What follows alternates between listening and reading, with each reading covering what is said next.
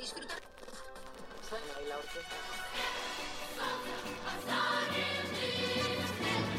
עם שידכא עם אחר, הוא בעצמו לא יהיה חופשי. גל חדש, הפודקאסט של חדש תל אביב. אז שלום חברות וחברים, אני אמנון ברונפלד שטיין, אתן מאזינות לגל חדש, הפודקאסט של חדש תל אביב. איתנו באולפן נמצאת היום נועה גלילי, רכזת קשרי ממשל וסינגור בארגון גישה, ובאנו לדבר איתה על משהו בעיניי המודחק הגדול של הציבוריות הישראלית, ולא רק הציבוריות, של הצבא הישראלי, של הפוליטיקה הישראלית, רצועת עזה, והיחס של הממשלה, של הצבא, שלנו כאזרחים, גם אליה, איך אנחנו ממשיכים לשלוט בה, איך אנחנו ממשיכים גם לפגוע בה, צריך להגיד, בצורה יחסית ברורה, ובתושבים והתושבות שחיות בה. אז יותר אני רוצה לשמוע לדבר, אז אני אעביר ככה את השאלה הראשונה שלי, שהיא בעיניי שאלת הפתיחה, היא איך את כמי שמתעסקת באמת בקשר הזה, לא רק סביב מאבקי זכויות אדם בעזה, אלא גם בקשר מול הממשל הישראלי, איך את רואה את האופן, או איך את יכולה להציג את האופן שבו הממשלה, הממסד הישראלי תופס את רצועת עזה, ואיך את כארגון זכויות אדם, תופסת את רצועת עזה ואת השליטה הישראלית בה, איפה הפערים האלה, כאילו מה הפערים שקיימים, אני אשמח לשמוע. אז אמרת דבר שהוא באמת הוא מאוד נכון, אמרת שעזה, בניגוד לסכסוך הישראלי-פלסטיני, שהוא מאוד נוכח, הוא נוכח כאן בחיים שלנו, הוא נוכח בעולם, הוא באמת מעסיק, הפיסת אדמה הקטנה פה, באמת מעסיקה רבים, אבל עזה איכשהו נשארה מאחור. ובאמת יש איזושהי מיסקונספציה בציבור הישראלי, אבל גם מחוץ לה, שבעצם ברגע שהתנתקנו מעזה, בעצם הסרנו את ידינו מכל מה שקורה ברצועה. והמצב הזה, המיסקונספציה הזאת, היא בעצם מה שמובילה אותנו מאז כבר 14 שנים. כמובן שהסגר הוא ותיק וזקן בהרבה, אבל בעצם מה שקרה זה שישראל, וזה מתבטא בעצם בכל צורות החיים, בעיקר של תושבי רצועת עזה, ישראל בעצם אמרה, יצאתי, לקחתי את ההתנחלויות, לקחתי את האזרחים, הוצאתי את החיילים, וזהו. ועכשיו אין בינינו קשר. ובעצם מה שלא יודעים, אני אפילו חושבת שגם אלה שמאוד מתעניינים, ושהנושא קרוב לליבם, לא באמת יודעים כמה ישראל עדיין שולטת על הרצועה. וזה בעצם שליטה שהיא מתבטאת בכל אספקט של החיים. זו שליטה במעברי קרקע. בעצם עזה מבודדת מיתר העולם, השערים המרכזיים אליה, שהם מעבר ארז לתנועת אנשים, ומעבר כרם שלום לסחורות, נמצאים עם ישראל. אז בעצם יש כמובן את מעבר רפיח, ואנחנו נגיע אליו בטח בהמשך. כן, זהו, אני אגיד שזה משהו שבוודאות אמרתי שאני חייב לשאול אותך וככה לדעת אותו יותר, אבל בואי נשאר באמת כרגע בישראל. אז באמת ישראל שולטת על שני המעברים המרכזיים האלה, ובעצם קובעת מי ייכנס לרצועה, מי יצא, באיזה תנאים, ומה הם יהיו הנסיבות, וככה גם לגבי סחורות, איזה סחורות ייכנסו, האם זה תרופות, האם זה מזון, ומה אפשר יהיה גם לשווק מעזה החוצה. אבל לא רק זה, ישראל גם שולטת לחלוטין במרחב הימי. ישראל, בניגוד למה שהוחלט באוסלו, ישראל לא מאפשרת בנייה של נמל, ובעצם רק דייגים ברצועת עזה יכולים לצאת לים, למרחקים מאוד מאוד קרובים לחוף, שלא מספקים את הצרכים של אחד המקצועות הכי ותיקים ברצועה, שזה הדגה, ובעצם שולטת גם מהכיוון הזה. וכמובן שגם ישראל שולטת מהאוויר, היא בעצם החריבה את שדה התעופה שהיה ברצועת עזה, ולא מאפשרת שייבנה אחד חדש, שמדברים על שליטה מהאוויר, גם מדברים קצת על מה שאנחנו עושים פה עכשיו, וגם על השליטה על המרחב האלקטרומגנטי, איזה גלי רדיו יגיעו, איזה סוגי גלישה יהיו לסלולרי או לא יהיו, ברצועת עזה אין דור שלישי, לא רביעי, וגם לא חמישי שמדברים עליו עכשיו. וזו שליטה שהיא פשוט מוחלטת, והיא באה לידי ביטוי באמת בכל אספקט של החיים. ומבחינת ישראל, אני חוזרת ככה לשאלה שלך, מבחינת ישראל, אין לה אחריות יותר על מה שקורה ברצועה. היא יצאה, ועל אף שהיא שולטת על הכל, באמת על הכל, אין לה אחריות. וזה מתבטא בהחלטות של המדינה ושל הצבא, וזה מתבטא בבתי המשפט בישראל. יש כאלה שגורסים שבתי המשפט בכלל לא צריכים להתעסק בזכויות אדם ברצועת עזה, על אף שהזכויות האלה לחלוטין בידיים של ישראל. וזה אתגר מאוד מאוד גדול להסביר, לא רק בפן המשפטי, למרות שהוא הבסיס והוא חשוב, אבל גם בפן האנושי, של בעצם מהן החובות שלנו. אז לפני שניכנס לסיפורים האנושיים, שארגון גישה כאילו מסייע להם ולוקח חלק בלנסות לעזור בהם, באמת אולי צריך להגיד שהגדה המערבית היא עדיין חלק ממה שנקרא הכיבוש הישראלי בצורה רשמית. המשמעות היא, מבחינה משפטית וגם מבחינה, נקרא לזה מדינית, שישראל באה ואומרת, אני הכובשת בשטח הזה, הצבא הוא הריבון בפועל, ועם הכיבוש הזה מגיע גם כביכול אחריות על השטח הכבוש ועל התושבים המוגנים של אותו שטח, שזה הפלסטינים. אבל זה ישראל, בכל אספקט מפרה את ההתחייבויות האלה גם בגדה המערבית, אבל עדיין אומרת יש את המחויבות הזאת. לעומת זאת באמת בעזה, אם אני זוכר נכון, ממש בית המשפט ישראלי הגדיר את זה בצורה מסוימת, בג"ץ כאילו, בתור ישות מדינית עוינת שיש לנו איתה איזשהו סכסוך צבאי. ובתוך ההגדרה הזאת של הישות המדינית העוינת, שיש לנו סכסוך צבאי, כביכול החובות הן לא חובות ריבוניות, הן לא החובות של הריבון להגן על זכויות אדם, אלא החובות של מי שנמצא בסכסוך צבאי, וגם במהלכו, כאילו צריך, והוא מפעיל אמצעים צבאיים, אז הוא צריך לדאוג למזער את הנזק, או להפעיל אותם בצורה ממוקדת יותר, אנחנו שומעים את זה הרבה סביבה הקש בגג, והדברים מהסוג הזה, אבל המחויבות היא מחויבות מיליטרית, כאילו בלבד, ולא מחויבות ריבונית. אבל מה שאת אומרת זה שבפועל, הסכסוך הצבאי ואופן השליטה הצבאית הזאת, היא למעשה שליטה מקבילה לשליטה ריבונית, כי היא בכל תחומי החיים, אוויר, ים, יבשה, אלקטרומגנטיקה, גלים, סלולר. איך אפשר לתקוף את לא יודע, משפטית, ציבורית, לא משנה מה, איך אפשר לתקוף את הפער הזה? איך אפשר לאתגר אותו? אז זה באמת נושא שהוא מאוד מאוד מאוד מאתגר. יש משהו בתפיסה של דיני כיבוש והתפיסה של הציבור אותם, וככה זה גם בא לידי ביטוי בהחלטות בסופו של דבר מדיניות, זה שבעצם בגלל שיש אנשים ויש צבא בגדה המערבית, שלא לדבר על האספירציות של השתלטות על שטח וסיפוח והוצאה של אנשים, לפעמים בצורה כפויה מאותו שטח. בעזה זה לא המצב. ישראל בעצם אחרי התנתקות, ובעצם יש גם רעיונות עם אריאל שרון מאז, ועם דובי וייסגלס, ובעצם כל מיני תיאוריות והסברים. אריאל שרון אני בטוח שאנשים מכירים, אבל דובי וייסגלס אולי שווה רק להגיד מי?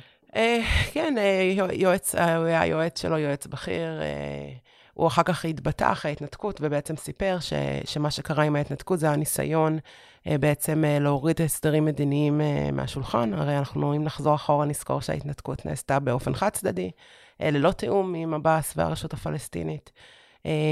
וזה היה נעשה בצורה הזאת, בתוך ידיעה שזה בעצם יכול לסייע לגורמים המיליטנטיים ברצועה ולהגיד, היי, תראו, לא הבאס שיושב איתם סביב השולחן הצליח בעצם לשחרר את השטח הזה, אלא דווקא הירי של הטילים ודווקא האלימות היא זו שהצליחה בעצם לשחרר את השטח ולא הוציא את המתנחלים ולא הוציא את הצבא. אבל בסופו של דבר, המצב כרגע, וזה גם כבר ישראל אומרת בצורה גלויה, לישראל יש רצונות ויש תוכניות לסיפוח שטחים בגדה המערבית. כמובן שהסיפוח הזה קורה דה פקטו, כן? לא צריכים תוכנית אמריקנית שתבוא ותגדיר את זה. הסיפוח קורה כל יום. אפרטהייד קורה, אנחנו רואים אותו, אנחנו קוראים את הדוחות של ארגוני זכויות האדם. אבל ישראל בעצם משתמשת בזה שהיא מבדלת את עזה, מזה שתפיסת ישראלים והעולם היא כבר לא שולטת בזה, בעצם כדי להגשים את החלום הזה שלה בשטחים בגדה המערבית. וצריך לזכור שהפלסטינים, גם לפי הסכמים שישראל חתומה עליהם, הגדה המערבית ורצועת עזה הם שני חלקי טריטוריה של אותה ישות פלסטינית. האנשים שם חיים תחת אותה זיקה לאומית משותפת. אתה יודע, שליש מתושבי עזה, אפילו יותר הם פליטים, כלומר, לשליש מאיתם יש היום קרובי משפחה, מדרגה אפילו הכי ראשונית, גרעינית, בשטחים של הגדה המערבית, או בישראל, או מחוץ לה. אבל הם בעצם מנותקים, בישראל לא מאפשרת מפגש ולא מאפשרת חיי משפחה, שזה הבסיס להכל. אז כמובן שאם היא לא מאפשרת את הדברים האלה, אז גם קשה לקיים כלכלות משותפות ומערכת תרבות. אנחנו עושים את השיחה הזאת בשבוע שבה ישראל הולכת לחוקק מחדש את חוק איסור איחוד משפחות. העניין הזה של הפירוד וההפרדה בין העם הפלסטיני בתוך המדינה שלו, כמו שאמרנו, הייתה ישות טריטוריאלית אחת שישראל וחלקה כובשת, חלקה מספחת, חלקה נמצאת בעימות צבאי. זה באמת מדיניות הפירוד הזאת היא רחבה יותר מעזה, ואפשר לראות את זה בעיניי גם בלא מעט תחומים ביחס של המדינה לאזרחים הפלסטינים שבתוך מה שנקרא תחומי הקו הירוק. הניסיון הזה לייצר את הפירוד וההפרדה בין הנגב, הגליל, המשולש וכן הלאה, הוא אפשר לראות אותו היסטורית אפילו. חד משמעית, אבל בעצם ישראל משתמשת בזה היום כדי, בסופו של דבר היא פוגעת בזכויות של אדם, ואנחנו בארגון גישה, זה הבסיס שלנו, ההסתכלות שלנו היא לא הסתכלות של איזה פתרון מדיני צריך להיות פה, האם זה שתי מדינות, מדינה אחת, מדינת כל אזרחיה, אנחנו לא נכנסים לזה. אנחנו ארגון שמתבסס, ונקודת מבט שלנו וראיית עולם שלנו היא של זכויות אדם, ובסופו של דבר השליטה של ישראל, גם בגדה המערבית אבל בעיקר בעזה, היא פוגעת פגיעה כמעט מוחלטת בזכויות של האנשים שנמצאים תחת שליטתה, הפלסטינים שנמצאים תחת שליטתה. והחלוקה הזאת של השטח מבחינת ישראל והרצונות שלה, בעצם עושים את הפגיעה, אני חושבת, הכי הכי גדולה, שזו בעצם, היא באה לידי ביטוי במדיניות הבידול הזאת, שמאוד מאוד מעסיקה אותנו בגישה, כי ישראל עושה כל מה שהיא יכולה, ושאני אומרת כל מה שהיא יכולה, זה מי להיאבק נגד ילד בן 5, שבסך הכל רוצה להיות עם אמא שלו, כי מבחינתה זה עוד בן אדם לספור, שיכול להיות שיהיה בגדה המערבית, ובעצם באותו שטח שישראל רוצה אותו לעצמה, וזה באמת מתבטא בכל אספקטים של החיים. ואנחנו בגישה, אנחנו מייצגים המון אנשים שמבקשים לצאת תחת הקריטריונים של ישראל, שהם מלכתחילה מאוד מאוד מצומצמים. כלומר, אולי חשוב גם להגיד את זה, מבחינת ישראל, תושב רצועת עזה שרוצה לצאת דרך מעבר ארז, זה יכול לקרות רק ב3 תנאים. התנאי הראשון הוא שבעצם יש לו יותר סוחר, שיש כמה אלפים כאלה, חשוב גם להגיד בהקשר הזה שהיתרי סוחר ניתנים לאנשים מאוד עמידים, ותיקים שיש להם קשר אישי עם המערכת הצבאית, שמחזור הפעילות העסקית שלהם הוא של עשרות אלפי שקלים, מה שבעצם מצמצם אותנו לכמה אנשים בודדים. יש תקופות שגם תחת היתר הזה שנקרא סוחרים יוצאים גם פועלי יום, גם זה כמובן מאוד משרת את האינטרס של ישראל, זה כוח עבודה זול וזמין, שברוב המקרים גם לא מקבל את הזכויות העסקה הנכונות שמגיעות לו. אז זה בעצם דבר אחד. והקריטריון השני זה בעצם השתתפות בחתונה או ביקור של חולה קרוב משפחה מדרגה ראשונה, שזה בעצם אבא, אמא, אח, אחות, ולפעמים שאנחנו מאוד מאוד נאבקים, אז אולי סבא וסבתא. וזה בעצם כאילו הקריטריונים המרכזיים, וגם בתוך מי שמוגדר שצריך לצאת לטיפול רפואי מציל חיים, גם אז אתה צריך להוכיח לישראל, בדרך בירוקרטית מאוד מסורבלת, שאתה ממש הולך למות, ישראל אומרת, אתה צריך טיפול מציל חיים מיידי. אם אתה צריך טיפול שהוא טיפה מחוץ לזה, אז בעצם ישראל בכלל לא מוכנה לקבל את הבקשה שלך. וזה מתבטא בתינוקות שצריכים ניתוח שבלול, התקן שבלול כדי לשפר את השמיעה שלהם, או בפצועי גפיים שיש... לא נחשב מציל חיים.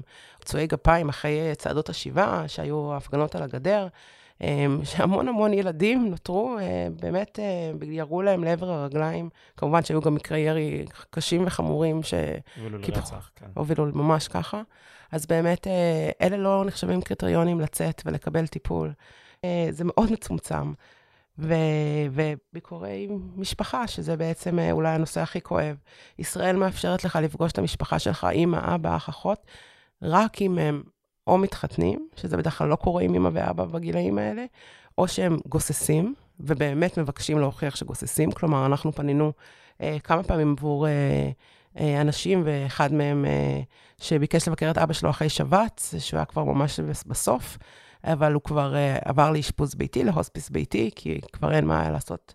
אבל מבחינת ישראל, בגלל שהוא לא היה מאושפז, אז הוא לא צריך, המצב שלו לא מספיק קשה, ובאמת הבן אדם לא יוכל לפגוש את אבא שלו. אז באמת אנשים ברצועת עזה, הם אומרים, יש לנו הזדמנות אחת לראות את הקרובים לנו, וזה רגע לפני שהם הולכים לעולמם. וזה מה שמדהים בעיניי הוא שאם אני אקח את השיחה, כן רגע, עוד פעם למוקד הפוליטי, השימוש שישראל עושה הסברתי אחר כך, באותם מקרים מעטים, הוא ענק, אנחנו כל פעם שומעים, או אני לפחות שומע הרבה, על הנה אדם מעזה קיבל טיפול רפואי מציל חיים בישראל, והנה ישראל הכניסה עכשיו כמה וכמה ליטרים של סולר, והנה ישראל אפשרה לאותו סוחר להעביר את הסחורות ולייצא מרצועת עזה, וזה המקרים האלה הם כל כך מהותיים, כל כך מצומצמים, הקריטריונים הם קריטריונים שגורמים, אני בטוח, גם לאפליה בתוך רצועת עזה, אם אני חושב על זה, נגיד, מהאספקט המעמדי-כלכלי, העובדה שאתה צריך להיקף מסוים של מחזור כספי בשביל להוציא כלכלית, היא אפליה מאוד מאוד קשה, בין נקרא לזה בעלי עסקים גדולים לבעלי עסקים קטנים. ממש ככה. והיא לא מאפשרת, אני מניח, גם למגזר העסקי המצנוע שקיים בעזה לצמוח. כן, זה נושא שמעסיק אותנו המון. אנחנו מסתכלים הרבה על האוכלוסייה הצעירה ברצועת עזה, שהיא בעצם רוב האוכלוסייה, כלומר, הגיל החציוני ברצועת עזה הוא 18. רוב האוכלוסייה נולדה או התבגרה בצל הסגר, הם לא מכירים מציאות אחרת. שזה גם קורע לב במובן מסוים, כלומר, הם צעירים שחשופים לכל האפשרויות שמציעה המאה ה-21, אבל אין להם גישה אליהם, זה במרחק נגיעה. החלק השני שלהם שנמצא בגדה המערבית, הוא כן, יש לו גישה לכל הדברים האלה. גם גישה מאוד מוגבלת ולא פשוטה, אבל נכון, זה בעצם כאילו אנשים שחיים בתוך מלחמה שנכפתה עליהם, באמת נגיד 15 שנה, 20 שנה מאז ההתנתקות או בערך, ואין להם יכולת לדעת אפילו מתי המלחמה הזאת הולכת להסתיים, מתי הדבר הזה יסתיים, כלומר מתי באיזשהו שלב, זה גם דבר שישראל לא אומרת, אוקיי, נגיד יש מלחמה, בסדר, נגיד שאמרנו שזה בסדר, אבל מתי תיגמר? מתי אותו סוחר פלסטיני מעזה יוכל פשוט להוציא את הסחורה שלו החוצה, בלי המעורבות של ישראל? האם יש איזשהו תאריך יעד, האם מישהו בעולם, בגישה, במקומות אחרים, מגיע לישראל ושואל אותה את השאלה הזאת, עד מתי?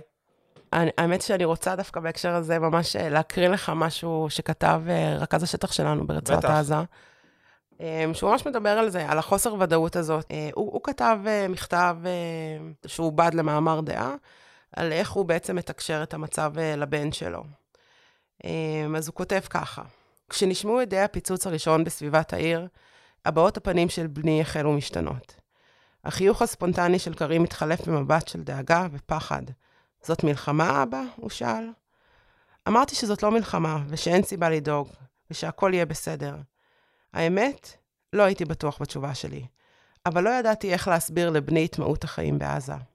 הרי בעזה, גורלנו אינו בידינו. אנחנו הולכים לישון במציאות אחת, ומתעוררים למציאות אחרת. ובכל פעם שאנחנו שומעים פיצוץ, מתחילות המחשבות להתרוצץ. איפה נפלו הפצצות הפעם? מי איבד את חייו? מי נפצע? הילדים תולים במבטים מלאי פחד ודאגה, מתחננים, מבקשים, הגן עלינו מפני המוות. אבל איך אני אגן עליהם? לאן אני אקח אותם? בעזה אין מקלט ואין מקום בטוח. זאת התחושה הארורה שתוקפת אותי עם כל הסלמה. אוזלת יד וחוסר אונים כשאתה רוצה להגן על היקר לך מכל. ואתה מנסה לברוח מחדר לחדר, ולהרוויח מעט זמן בצחוק ובהשתובבות עם הילדים, אך כל נפץ מזכיר לך שאתה חי בעזה. הוא ממשיך לכתוב, ואם נוכל לקשר, אבל בעצם הוא אומר דבר שמאוד מאוד חוזר על עצמו. בעזה, החיים תחת עזה נמצאים בידיהם של כמעט כל מי שהוא לא תושב עזה. תחת ידיהם של ישראל מתוקף השליטה שלה, ותחת הרשות הפלסטינית בגדה המערבית, שגם היא עדיין משפיעה. תחת מצרים, כדי לדעת מתי מצרים, ואם בכלל מצרים תפתח את השערים איתה, שהיו סגורים כל כך הרבה שנים ברצף. וכמובן העולם, האמירויות, הקטרים, האם הם יתרמו, אם הם לא יתרמו, איך יהיה חשמל, מה יהיה מחר, וכל יום הם באמת מתעוררים למציאות אחרת. וזה מציאות חיים שהיא מאוד מאוד בעייתית, ובאמת שמדברים על החוסן הנפשי ברצועה בקרב צעירים, ובכלל רואים וקוראים נתונים מאוד מדאיגים, צעירים שפוגעים בגופם, בנפשם, לוקחים את נפשם, בעצם מחוסר אונים, וגם שהיו את ההפגנות על הגדר, הצעירים אמרו, מבחינתנו חיינו ומותנו הם אותו דבר, אין הבדל ביניהם, אנחנו קולעים פה, אין לנו הזדמנויות, וזה מצב שהוא מעשה ידי אדם, ולכן יש לנו אחריות לשנות את זה, וזה לא רק אחריות, זאת החובה שלנו. אז אולי באמת אני אשמח שנדבר קצת על העבודה של גישה, ספציפית גם על העבודה שלך, איך היא נראית, איך את מרגישה את היחס של הרשויות הישראליות נגיד לגישה? אז באמת אנחנו בגישה עובדים בכל מיני מובנים, כלומר יש לנו את המחלקה המשפטית שבעצם מייצגת לקוחות מרצועת עזה ומנסה לסייע להם בכלים משפטיים. במקרים פרטניים. פרטניים כעקרוניים. יש לנו את מחלקת מחקר ומידע, שהם בעצם אוספים נתונים מי יצא ומה יצא באיזה יום, איזה מסעיות סחורה נכנסו ויצאו, ובעצם מנטרת את פעילות במעברים ואת החיים בתוך עזה. ויש לנו את המחלקה הציבורית, שבעצם מנסה להוציא ולתווך את כל המידע הזה לעולם. אתה אמרת מקודם, אני רוצה לחזור לזה, שלפעמים אנחנו שומעים שישראל עושה איזושהי מחווה הומניטרית, ומוציאה חולים לטיפולים בישראל, או מכניסה סולר. חשוב לעצור שנייה ולהבין שזה באמת מה שאנחנו שומעים בתקשורת. אבל ישראל לא נותנת סולר. ישראל מוכרת סולר. כל ליטר סולר שנכנס לרצועה, הוא נקנה בכסף רב, ומכניס מחזור כספי עצום לישראל. וככה כל פיסת מזון או תרופה, זה דברים שנרכשים. ושיוצאים חולים, גם שיוצאים חולים לישראל, וישראל אוהבת מאוד להתפאר בילדים הקטנים שנמצאים בתל השומר, וכמובן שבאמת מצילים את חייהם שם, אבל הרשות הפלסטינית נאלצת לשלם על זה, ואם אין התחייבות של הרשות הפלסטינית לשלם על הטיפולים האלה, אז הילדים האלה לא ייכנסו, לא משנה באיזה מצב הם יהיו. וצריך לזכור את זה, זה לא, אין פה צדקה. יש פה, להפך, יש פה איזשהו כלכלת כיבוש. מנגנון שמרוויח בצורה, לא רווח פוליטי, אלא ממש רווח כלכלי ישיר מהאומללות שישראל מחייבת את תושבי עזה לחיות בה. אם ישראל לא תמכור את מוצרי המזון, שאת רובם עזה צורכת, כי היא לא יכולה לייצר, כי ישראל לא מרשה לה להכניס מכונות למפעלים, ולא מרשה לה להכניס דשן כדי לגדל גידולים חקלאיים, אז חייבים לקנות אותם.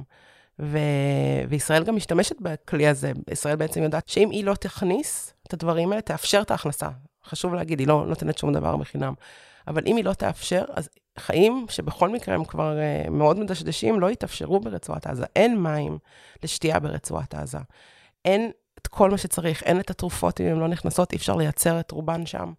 ראינו את זה גם בקורונה, אנחנו עדיין רואים את זה, כלומר, הקורונה בעזה עדיין משתוללת. אם ישראל לא מכניסה בדיקות, אין בדיקות, אם ישראל לא מכניסה חיסונים, ולנו יש עתירה בנושא הזה, אז אנשים לא יתחסנו. ואם אנשים כלואים בשטח הכי צפוף, ואחד השטחים הכי צפופים בעולם, אז הם גם ידבקו, ושהאוכלוסייה צעירה, ואז עוד יותר, אחוזי הדבקה עוד יותר גבוהים. מעניין אותי לדעת מתי הוגשה העתירה? העתירה הוגשה לפני, זו עתירה שמובילים רופאים לזכויות אדם, והיא הוגשה לפני חודש, אני חושבת, אולי כבר יותר. התקופה הזאת של הקורונה, מבחינת זמנים, היא נורא מבולבלת, והייתה את ההסלמה באמצע, אז בכלל הכל... יותר ויותר זה נשמע לי ממש, כאילו, כמעט דיסטופיה כזה של מדע בדיוני, אבל זה לא מדע בדיוני, כי אלה החיים עצמם של אנשים שחיים בסך הכל כמה קילומטרים מתל אביב, וממש כמה מטרים ספורים מחלק מהיישובים בישראל, ואולי באמת... מעבר לרווח הכלכלי, מעבר לרווח הפוליטי, אני זוכרת צחי הנגבי, שכשהיה שר, מה שאומר את זה בצורה כאילו הכי רשמית שיש, אנחנו זקוקים להמשיך את המצב בעזה, על מנת שאנחנו נוכל לממש את התוכניות הזדוניות שלנו בגדה. הפירוד הזה והבידול, יש באיזשהו מובן גם מהציבור הישראלי, ולנסות למנוע מהציבור הישראלי להסתכל על עזה ועל האנשים שחיים בה, באיזשהו מבט אנושי שהוא... מנותק מהפרספקטיבה הזו של הצבא, מלחמה, פיצוצים, יריות. אז באמת, אז מבחינת, תשאל אדם ברחוב מה יש בעזה, יגידו, יש חמאס, יש טרוריסטים. וחמאס, או בעצם בגלל שישראל הכריזה על חמאס כישות עוינת, וזה לא שיש לי הרבה דברים טובים להגיד, אבל איש חמאס לצורך העניין יכול להיות הרופא בבית החולים, הוא יכול להיות הבנקאי בבנק, והוא יכול להיות הקופאי, אני לא יודעת איפה. אבל מבחינת ישראל, חמאס זה בעצם הישות הלוחמנית שבעצם נאבקת בנו, ואנשים בישראל לא יודעים שבכלל עזה היא רובה ילדים, צעירים, וזו תפיסה שמאוד מאוד בעייתית, כי יש משהו נורא מפחיד. אנחנו לא יכולים להתעלם מהאלימות שמגיעה גם מרצועת עזה, ושזה מאיים, ועל החיים של תושבי העוטף, ובכלל, כמובן שאין פה שום ניסיון או... להגיד שיש איזושהי שוויוניות, כן? מזה, ומבחינת ישראלים, אנשים בעזה הם טרוריסטים לוחמניים, ואין שום ניסיון להראות את המציאות האמיתית, ולשקף אותה לציבור בישראל. וזה נורא קשה. שאני פוגשת ציבורים ישראלים, זה מלווה במכתבי נאצה, ולפעמים איומים, וזה מפחיד, וגם בתוך ישראל, משנייה מנתקים את הנושא הפלסטיני. המרחב הדמוקרטי מאוד מצטמצם, כלומר חוק מימון העמותות, אנחנו לא ניכנס לזה כי זה נושא בפני עצמו, אבל בעצם יש מאבק מאוד מאוד גדול לצמצם את הקול של הארגונים כמו גישה, וזה גם מאבק, וזה מה שנקרא לוקח מהמשאבים שלנו ומהזמן שלנו. אז לך תסביר ותשקף לעולם שבעצם יש חיים בעזה, חיים יפים ואהבה ורצון, חיות ותקווה, כשכל מה ששומעים עליו תקשורת זה רקטות או בלוני תברה, או דברים כאלה.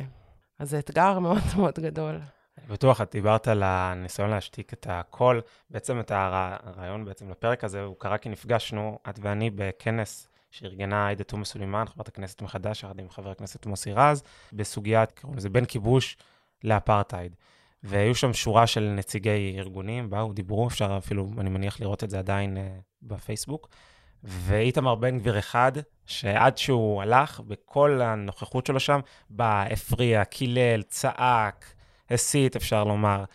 זו הייתה ממש דוגמה חיה לכך שהציבוריות הישראלית, אני לא אגיד הציבור הישראלי, אבל הציבוריות הישראלית לא רוצה לשמוע את זה. היא לא רוצה ולא רוצה להתעניין, ולא רוצה לשנות את הפרספקטיבה הזאת לגבי עזה, ואולי גם לגבי לא רק עזה. אני חושב על זה, כמה מאבק וכמה כוח היו צריכים לעשות ציבורים גדולים בתוך ישראל, אני חושב קודם כל על הציבור הפלסטיני, אבל לא רק, בשביל לצאת מהפרספקטיבה הזאת של אלימות, של טרור, של איום, ושהתחילו להתייחס אליהם בתור אזרחים, והדבר הזה הוא קשה שבעתיים, כשאנחנו מדברים על מקום שהוא בכלל לא חלק מהמשחק האזרחי הזה. כן. אני יצאתי מהכנס הזה עם תחושות מאוד קשות, כלומר, אני ככה סיפרתי לחברים, ואמרתי להם, זו פעם ראשונה שאני חוששת ללכת לכנסת.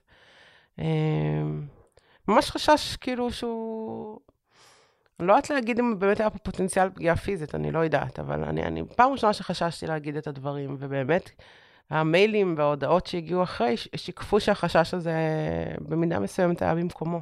ישראל לא מוכנה שקולות שנוגדים את המדיניות שלה, שמאיימים על השליטה שלה, יישמעו. וחבר הכנסת בן גביר הוא סממן, הוא לא עומד לבדו, וזה שבכלל, הוא חבר כנסת, זה גם קצת mind blowing, והוא לא נתן שהדברים יאמרו, וזה בסדר, זה תרגיל תקשורתי, הוא עשה עבודה נהדרת. בשביל לקדם את הכנס שהופץ ככה. כן, הוא לא אמר שם שום דברי טעם, להפך. וזה מפחיד, כי אנחנו מגיעים לכנסת, אני אומרת, ארגוני זכויות האדם, ואנחנו נתקלים בזה כל הזמן, מדיונים ענייניים על ילדים שצריכים לצאת לטיפול רפואי, שבוא נגיד שזה סוגיה שאם אפשר למצוא איזושהי הסכמה, לפחות מהמקום ההומניטרי, למרות שזה לא סוגיה הומניטרית, רק הומניטרית בעיניי, כן? אבל אם אפשר למצוא איזושהי הסכמה בין חברי כנסת, תמיד סביב ילדים חולים. אנחנו נראה את זה בכל אספקטים של מאבקים חברתיים, אם זה בתוך ישראל, אם זה עם ישראל מחוצה לה. וגם כאן, פתאום נשמעים הקולות הכי הרסיים, והכי הנרטיב של ישראל, שכל אדם, ילד כמבוגר מרצועת עזה, הוא האיום הדמוגרפי של ישראל, הוא הדבר המסוכן ביותר לישראל, זה מחלחל, וזה מפחיד, ואנשים כבר לא רואים בני אדם. כן. אנשים רואים איום. אנחנו מדברים באמת גם על הדרג הפוליטי, אבל זה באמת מחלחל גם, נקרא לזה, לדרג הפקידותי, זה ממש, זה לא רק הבן גביר, שהוא נגיד באופוזיציה, זה גם הממשלה, וגם לא רק השרים, אלא האנשים שאחר כך מנסחים את המדיניות הזאת, ומטבים אותה בפועל.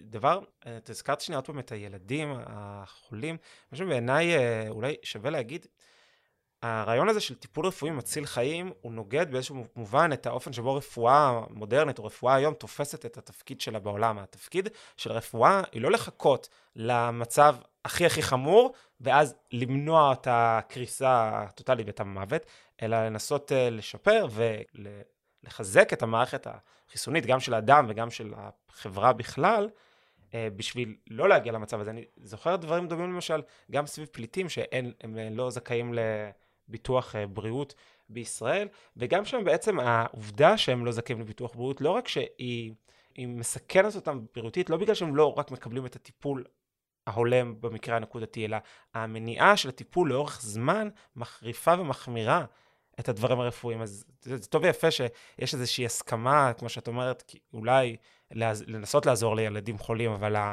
השאלה היא, האם גם כשהילד לא יהיה חולה, לפני שהוא יהיה חולה, האם, והוא יצטרך איזשהו טיפול בשביל לא להיות חולה, האם גם שם תהיה הסכמה כזאת? קודם כל לא, כאילו הסטטוס הרשאות, שזה בעצם המסמך של הצבא, של בעצם מי רשאי לנוע ובאיזה תנאים, כלומר לא מי רשאי לנוע, מי רשאי לבקש לנוע, אז בעצם הוא מתיר בחוץ כל מי שלא צריך טיפול מציל חיים. וזה...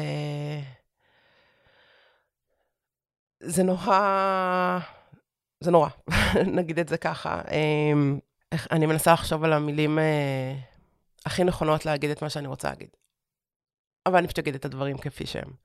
מי שקובע, שמקבל את המסמכים הרפואיים של אותו בן אדם שמבקש יותר יציאה, הוא הצבא. דיברנו על דרג פקידותי, אז באמת אנשים שאין להם שום הכשרה רפואית, או שום יכולת לבחון מסמך רפואי, או לראות, או להבין מהי מחלה, ומהי מחלה מסכנת חיים, ואיזה מצב הוא מצב הדין ואיזה לא. עכשיו, חשוב לי להגיד פה ולפתוח סוגריים עם הרבה סימני קריאה, אני לא חושבת שצריכים להיות אנשי רפואה בצבא בהקשר הזה. כלומר, הקריאה שלי היא לא שיביאו אנשי מקצוע לתוך הצבא, שיוציאו את זה מהצבא בכלל, וכמובן שלא צריכים להיות קריטריונים בכלל לעניינים כאלה. בסופו של דבר זה נופל לידיים שלא בהכרח מבינות מה הן קורות. בין אם יש רצון רע מובנה, או בין אם תמימות, זה לא משנה, זה מנגנון, והמנגנון הזה פשוט לא לוקח אחריות. וחיים, מאבדים חיים ככה, כל הזמן. וזה מרתיח וזה מקומם, ובעצם המשטר של ההיתרים הזה, והדוגמה של החולים, יש משהו לפעמים שכזה נורא צובט לי בלב, תמיד מגיעים לנושא הרפואי, כי נורא קל להזדהות איתו, ונורא קל להסביר דרכו. אבל זה דווקא לא העניינים ההומניטריים רק. זה היכולת להגשים את עצמך, אתה בן אדם ברצועת עזה, אתה רוצה לצאת ללמוד, שזה פתאום נשמע נורא פריבילגי ליד טיפול מציל חיים, רפואי מציל חיים. אתה רוצה להתאהב, אתה רוצה לצאת לראות עולם, להכיר אנשים, להקים משפחה, לחוות. כל הדברים האלה הם בכלל לא, אתה לא יכול אפילו לבקש אותם, אתה לא יכול לחלום אותם. גם לא עם מצרים, במעבר רפיח. גם במעבר רפיח יש קריטריונים שמאוד מאוד דומים לקריטריונים הישראלים. ישראל חתומה עם מצרים על הסכם המעברים מ-2005.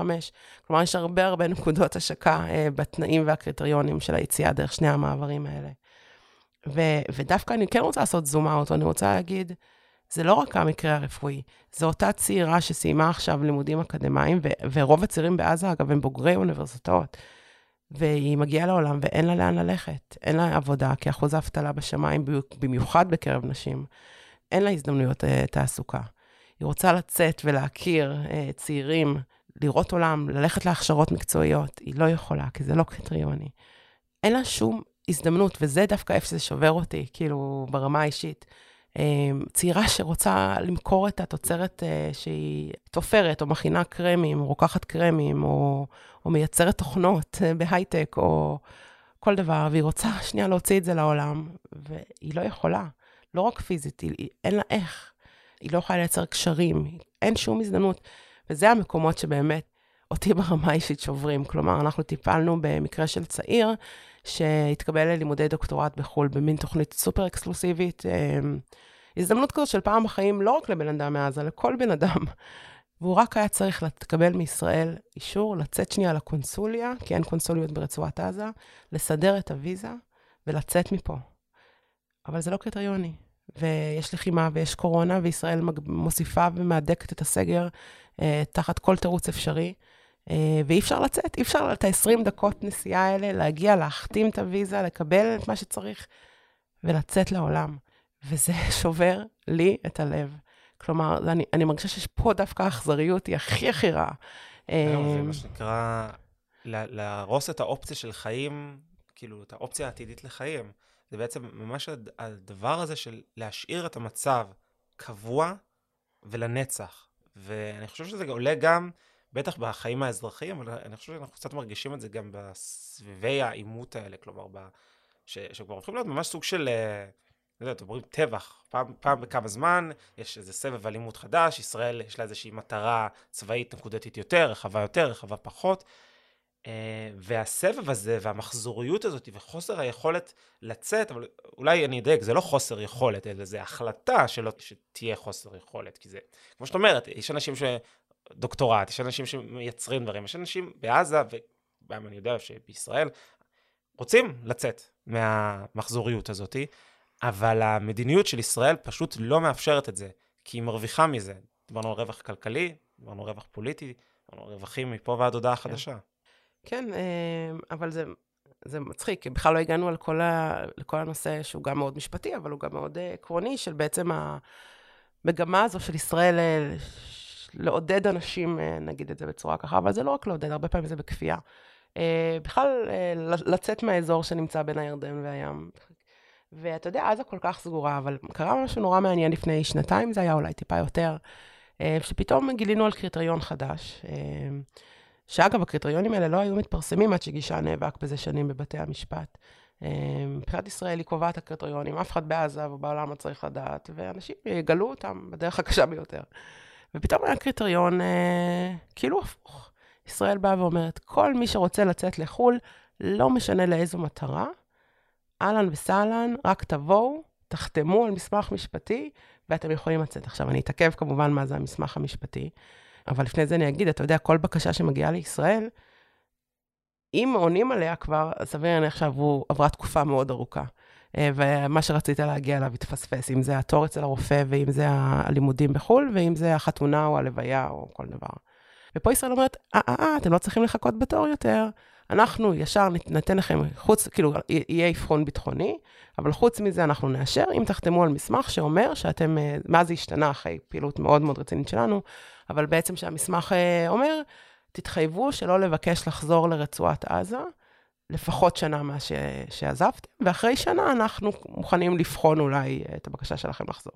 עכשיו, עזוב שזה לא חוקי, ואי אפשר לבקש מאדם לא לחזור לביתו, ויש מזה נורות אדומות מפה לאן שלא תרצה. אבל תסתכל על הדבר הזה, מדברים על העברה בכפייה של אוכלוסייה. בן אדם צריך לצאת, בדרך כלל בנסיבות מאוד טרגיות, ואומרים לו, אם עכשיו תחתום, ולפעמים מגיעים למעבר ובכלל לא יודעים, אם תחתום אתה יוצא, זה קורה, אנחנו נותנים לך לעבור.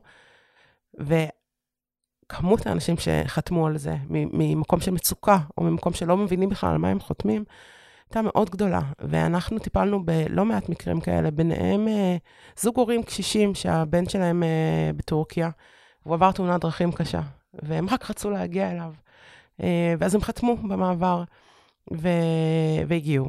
ועזוב שזה באמת כזה סיפור איוב כזה שהאב גם נכנס שם נקלע לתאונת דרכים וזה, אבל בסופו של דבר הם רצו לחזור לילדים שלהם הקטנים, ביניהם גם ילדים קטנים בעזה, וגילו שהם לא יכולים להיכנס, הם צריכים לחכות שנה, ואחת מהילדות הזאת גם ילדה עם תסמונת דאון, ואנחנו נאבקנו ונאבקנו ונאבקנו בישראל, ומבחינת ישראל לא לא לא, אתם יצאתם, לא משנה איזה חיים שרתם מאחורה, אתם כבר לא בשטח שבין הירדן לים, ותישארו שם. וגם היה מקרה שישראל החתימה קטינים, ללא מלווים, על מסמך משפטי, שזה כמובן הכי לא חוקי שיש.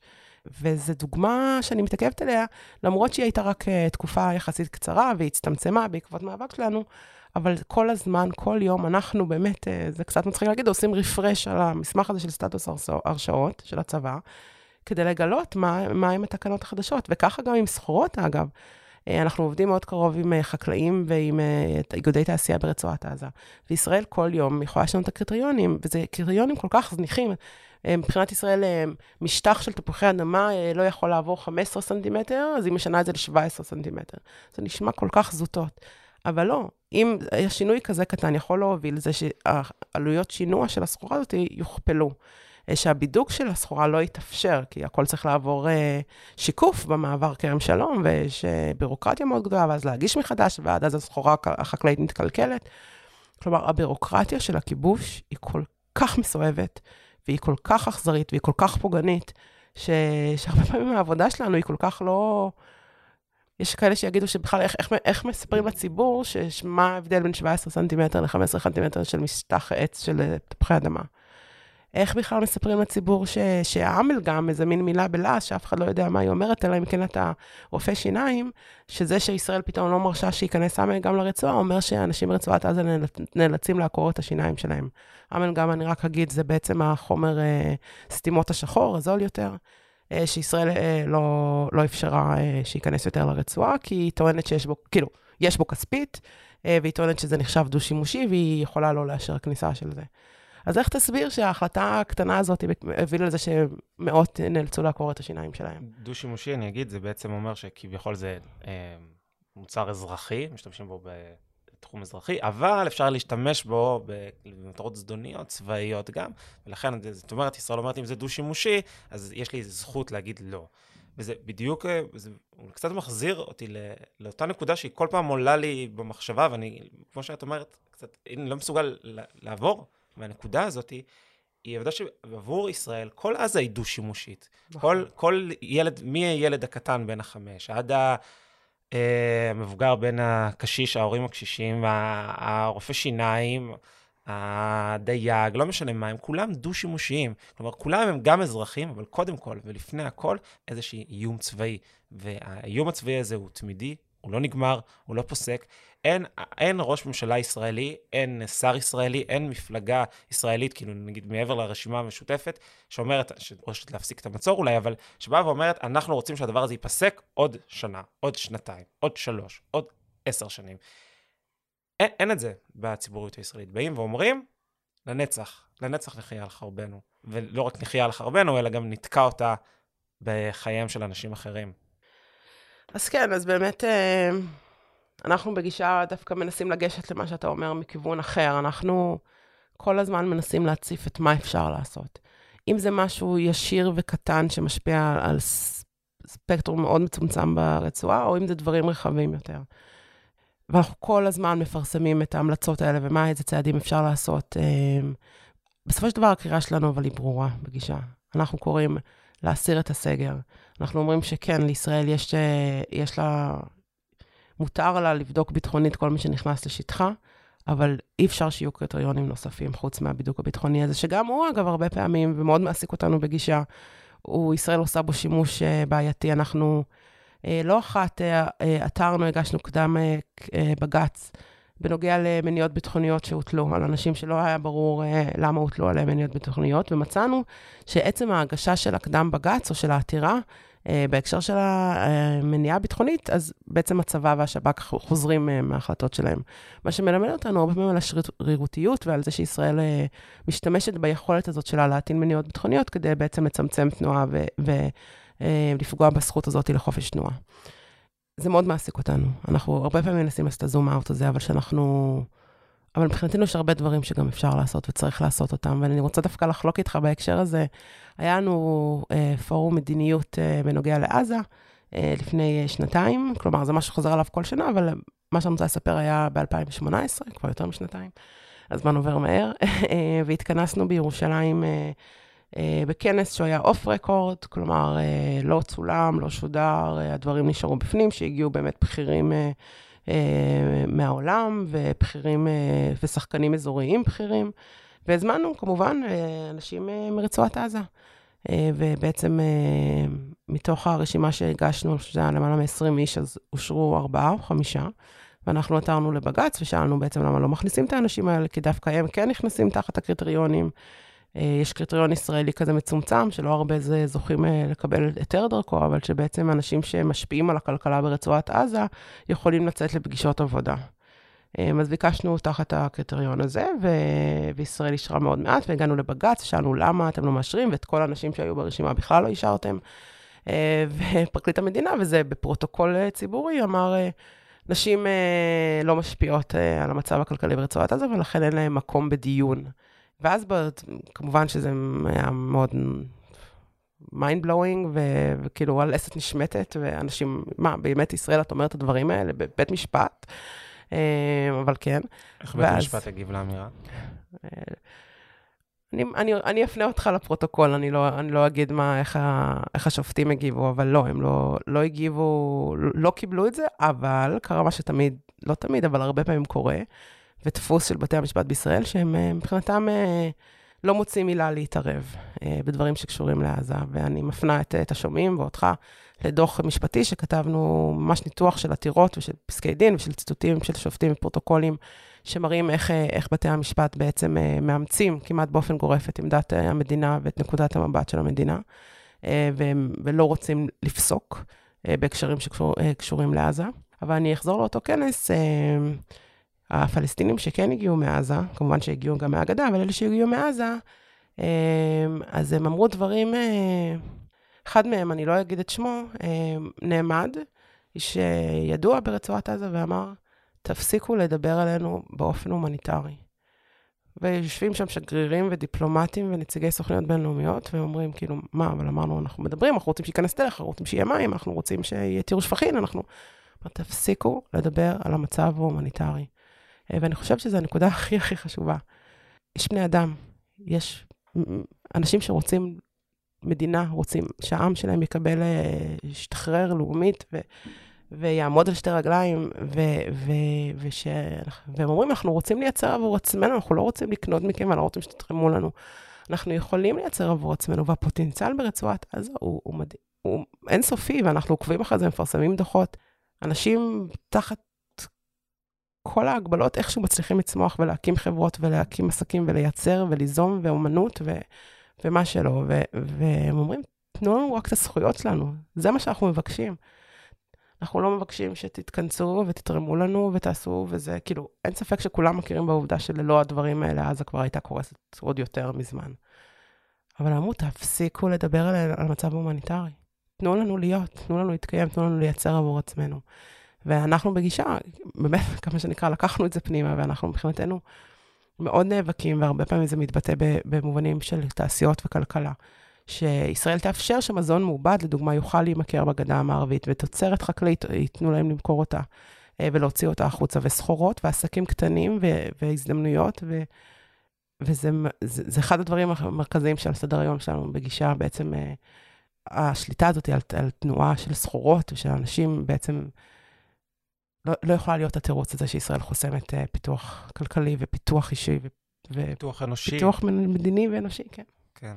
אנחנו ככה לקראת סיום, אני כן הייתי רוצה לשאול אותך הסוגיה של מעבר רפיח. אנחנו מנסים לפעמים בפודקאסט לעשות איזה מין כזה, תסבירו לנו, יש איזו קונספציה מסוימת בציבור, אנחנו שומעים הרבה על מעבר רפיח, והייתי ממש רוצה שתגידי לי איך אתם תופסים בגישה את הקשר הזה של המצור בין ישראל לבין הרשויות המצריות. אז כן, אז קודם כל צריך לזכור שמעבר רפיח היה סגור הרבה שנים. כלומר, הממשלים במצרים השתנו, והיו שנים שתפסו את חמאס כפלג של האחים המוסלמים, ולא רצו איתם שום קשר, לא ייכנס לכל הגיאופוליטיקה של האזור, אבל בעצם סגרו את המעברים.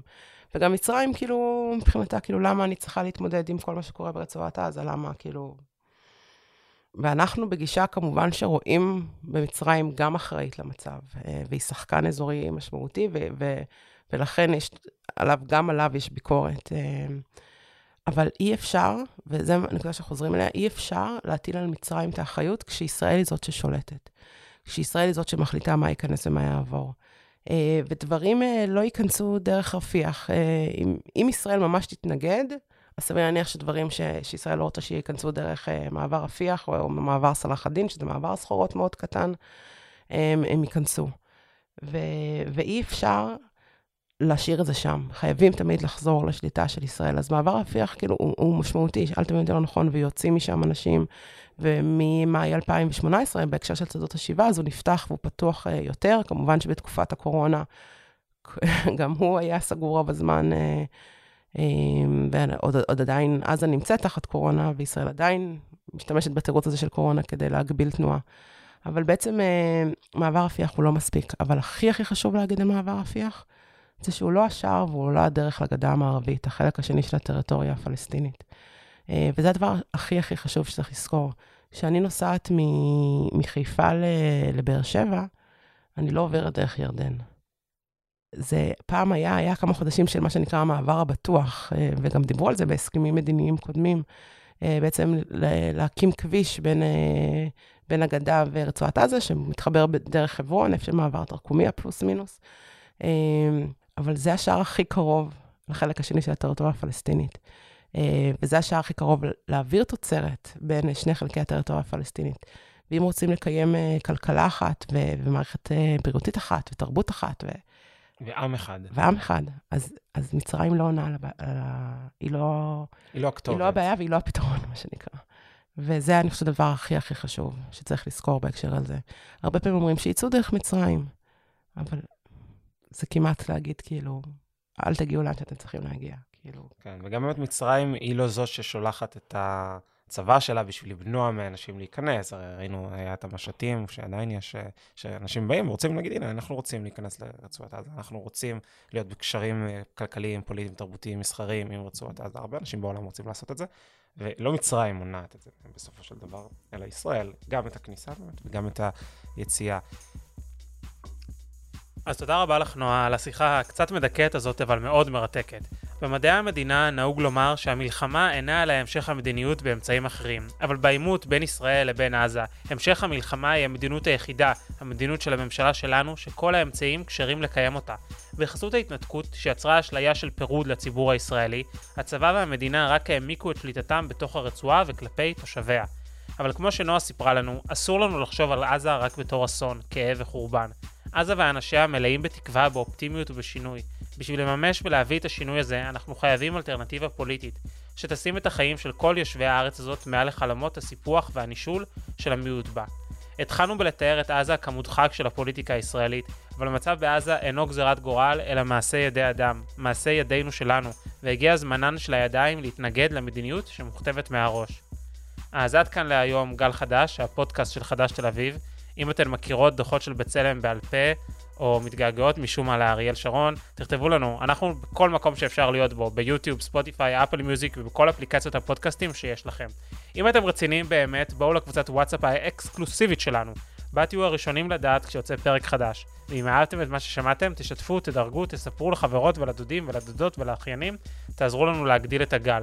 זה גם המקום להודות לטל שדות על ההקלטה והסאונד, לדוריה לונקה ואורי קגן על העריכה והמאסטרינג, לכל צוות הפודקאסט וכמובן שגם לכם, המאזינים והמאזינות שלנו. אנחנו נחזור בעוד שבועיים עם פרק חדש של גל חדש, אז תודה רבה לך עוד פעם נועה גלילי שהצטרפת אלינו, אני הייתי אמנון ברונפלד שטיין, גוד ביי.